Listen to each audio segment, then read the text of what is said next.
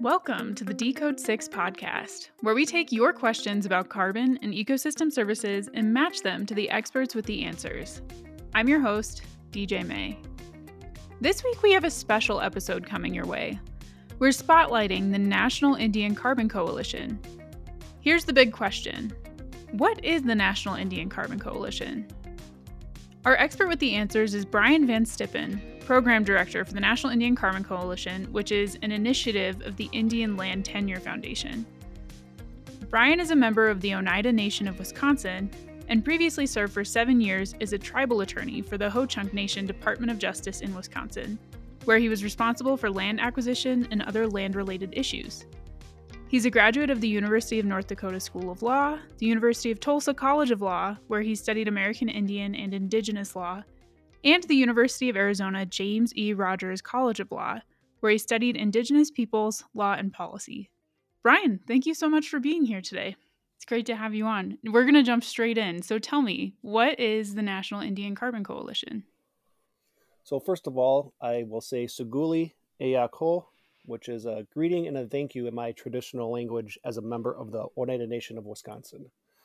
Uh, as a tribal member, I took on the position of the program director for the National Indian Carbon Coalition, in which we are a tribally owned and operated not for profit organization working with indigenous communities throughout North America, which we include tribal nations in the continental United States, Alaska Native villages and corporations, Native Hawaiian organizations, as well as First Nations in Canada, on protecting and preserving their tribal natural resources rather than extract or exploit those tribal natural resources by developing carbon sequestration projects. So, our organization, as a nonprofit, uh, we try to help educate tribes, um, indigenous peoples as to what these projects all entail because they are complex. There's a lot of different moving pieces and parts. I know there's some controversy around them as well. Um, so, we want to make sure that we're addressing those concerns um, by the stakeholders, uh, tribal leadership, membership, and staff.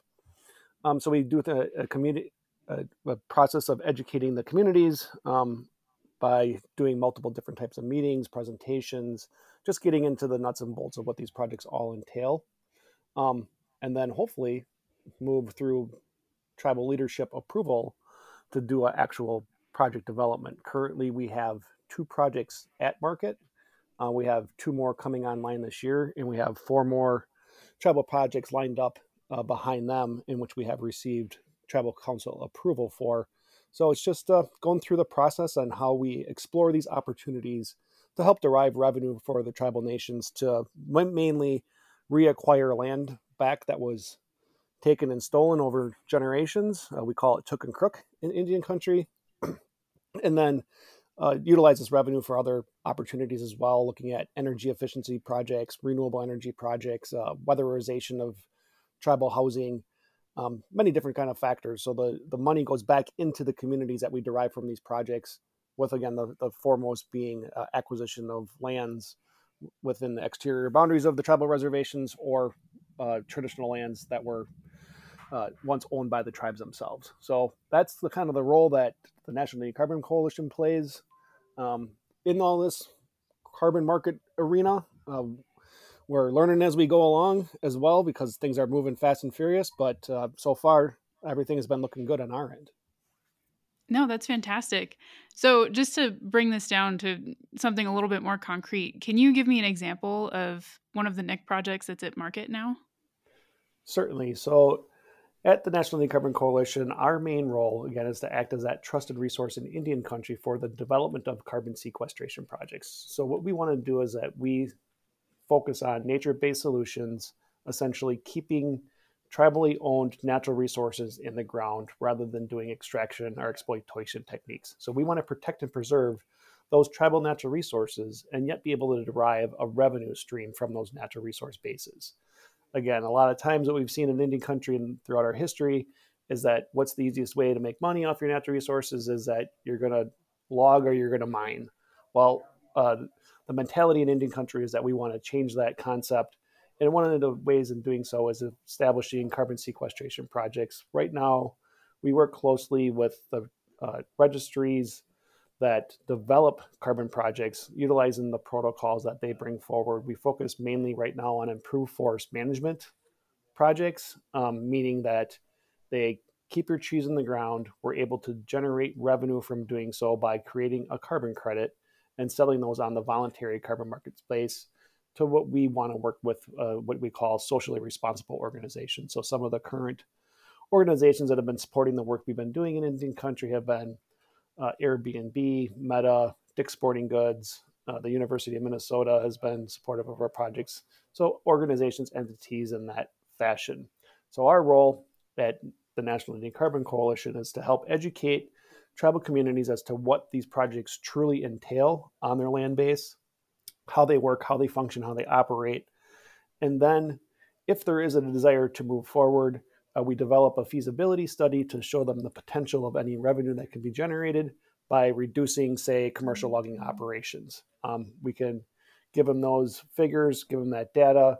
We work then closely with leadership, membership, and staff to determine whether or not this is beneficial for their land base and their natural resource base. And again, if their uh, acceptance of the program, we actually begin the development of the carbon sequestration project. So we work with other outside third parties that the National Indian Carbon Coalition has developed relationships with over the last five, six years since I've been on board at NIC and um, ensure that those organizations understand how to work with these tribal communities, how to uh, work on tribal lands uh, to ensure that again these are operating in the best interest of the tribes and the best interest of that community. Um, once we get to that point and we begin a development phase uh, we step through that process and then the end outcome is actually getting carbon credits to the market in which again the national indian carbon coalition assists in selling those credits to organizations in which those tribal communities uh, tribal leadership staff membership give us the approval to sell those carbon credits too. So we ask early on, you know, who would you prefer we sell these credits to if we get that far along in the process? And, um, you know, for the most part, it's we don't want to sell to oil and gas. We don't want to sell to mining operators. Um, we want to work with organizations that have same or similar environmental values as the tribes. Yeah, I'm I'm glad you brought that up. I think it's really neat what you're doing in this whole process from project development all the way through to sales. Can you talk me through the importance of making sure that everyone's good with where these credits end up? Yeah, it's a lot of conversation right now in the industry as a whole about additionality and the development of high quality, high integrity carbon credits. And again, that's one of the things that we strive for at the National Indian Carbon Coalition is to ensure that these projects are actually doing what they're supposed to be doing, that we are sequestering carbon, that we are removing greenhouse gas emissions from the environment. Because um, this is, has a, a, direct detrimental effect on tribal lands. There's many studies out there that show how indigenous communities are affected by climate change. So, of course, uh, we want to make sure that if we are supporting these projects and this type of work being done in Indian country, that it is actually making some true change. So again, what we want to look at is the highest standard protocols. For instance, uh, Verra, one of the registries, has come out with a dynamic baseline uh, standard and protocol that they're trying to implement uh, as the highest stringent standards that we've seen so far. Uh, we are working with that organization to find a landowner, which we do think we have one, um, in Indian country to implement as the first of its kind in the United States to utilize these higher standards uh, so that we are showing through scientific data, scientific methodologies, that these projects are truly sequestering carbon at the scale that we need to, and then showing the buyers, that those socially responsible organizations, that the project on the ground that they can come and visit and see with their own eyes well, how it is affecting the land base, um, but it is adhering to the highest quality standards that we see out there. We want to ensure that we're addressing these additionality concerns. We're uh, wanting to ensure that we're implementing uh, very conservative and stringent baselines to show how these projects can be successful. And tribes, at the end of the day, in my opinion, can lead this industry for change um, as the scrutiny has been coming out over the last few years. Um, and we don't want to be roped into that bucket of just a project to make money. These projects truly on the ground have a direct benefit to the tribes themselves by protecting these natural resources. We've shown it can um, insist with the health of the tribal community itself, the health of the tribal members themselves, um, keeping those trees, keeping those natural resources in the ground. Yeah. Tell me more about that. Can you give me a specific example of maybe one of these areas you've been able to conserve or stop logging uh, to help tribes? Certainly. So right now we have two projects that we have at market. Currently, they're on the American Carbon Registry, and again, we're using the Improved Forest Management Protocol. Uh, those projects, one is with the Fond du Lac Band of Lake Superior Chippewa Indians. The other is with the Keweenaw Bay Indian Community.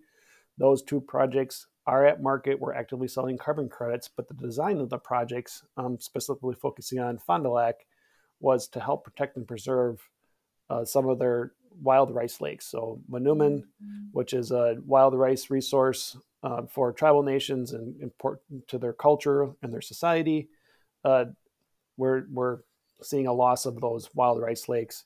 So by implementing a carbon project within their territory, protecting and preserving those trees, we're trying to ensure that we keep the water temperatures lower. Um, we're making sure that there's not logging operations occurring in and around those areas uh, so that those natural resources can be protected. And again, that's a traditional food source for the tribal nation and extremely important to that tribal community and that tribal culture. And we want to help um, ensure that those are here, those resources are here for future generations. So by implementing this carbon project, again, we're able to drive some revenue to help with the sustainable management practices on that land base and then assist in the protection of those wild rice lakes. That's fantastic. No, thank you for that example. Um, and I just, I know even from my own experience in Eastern Oregon, where I grew up, just coming back after like leaving for a decade, you see how much can change so quickly. So it's fantastic to have that for for the future. It is, and that's uh, one of the main statements I received from the chairman of the Fond du Lac Band when we were exploring these projects. His statement to me was, you know, we can't just pick up the reservation lands and move them somewhere else as climate change affects our land base. So we have to start taking into consideration how we need to protect this land base now, because we can't get up and, and, move somewhere else like the rest of society has the potential to do. Um, and they've seen change occur on their land base over the last hundred years already, um, and we know it's coming. We've seen it occur. Uh, we need to make sure that we're addressing this these issues, we're making sure that we are uh, effectively addressing climate change by the most stringent standards that we can currently find in the marketplace. And again, in my opinion, tribes have the ability to be the leaders in this industry because we do have that land base. We are being affected by climate change in Indian country. Um, and we know that this is a, an issue that all of society needs to explore, not just tribes, but we can pave the way and show other landowners how to do land management appropriately to address these effects over the long term. That's fantastic. Bryan, do you have any final thoughts about what's going on with Nick or where can we find you if people want to learn more? So, right now we have indiancarbon.org as our website. Uh, we just launched a LinkedIn web page, the National Indian Carbon Coalition. We're starting to push materials out on that uh, page, some stuff on Facebook. So, feel free to you know Google Indian Carbon, and you should find where we're at. And feel free to reach out to me at any point in time to ask any sort of questions you may have. Fantastic. Well, thank you so much for your time today. Thank you, DJ. If you want to learn more about the National Indian Carbon Coalition and the important work they're doing, check out the show notes. And if you want to dig deep into carbon and ecosystem services and the markets that are popping up around them, visit us over at decode6.org. We'll see you there.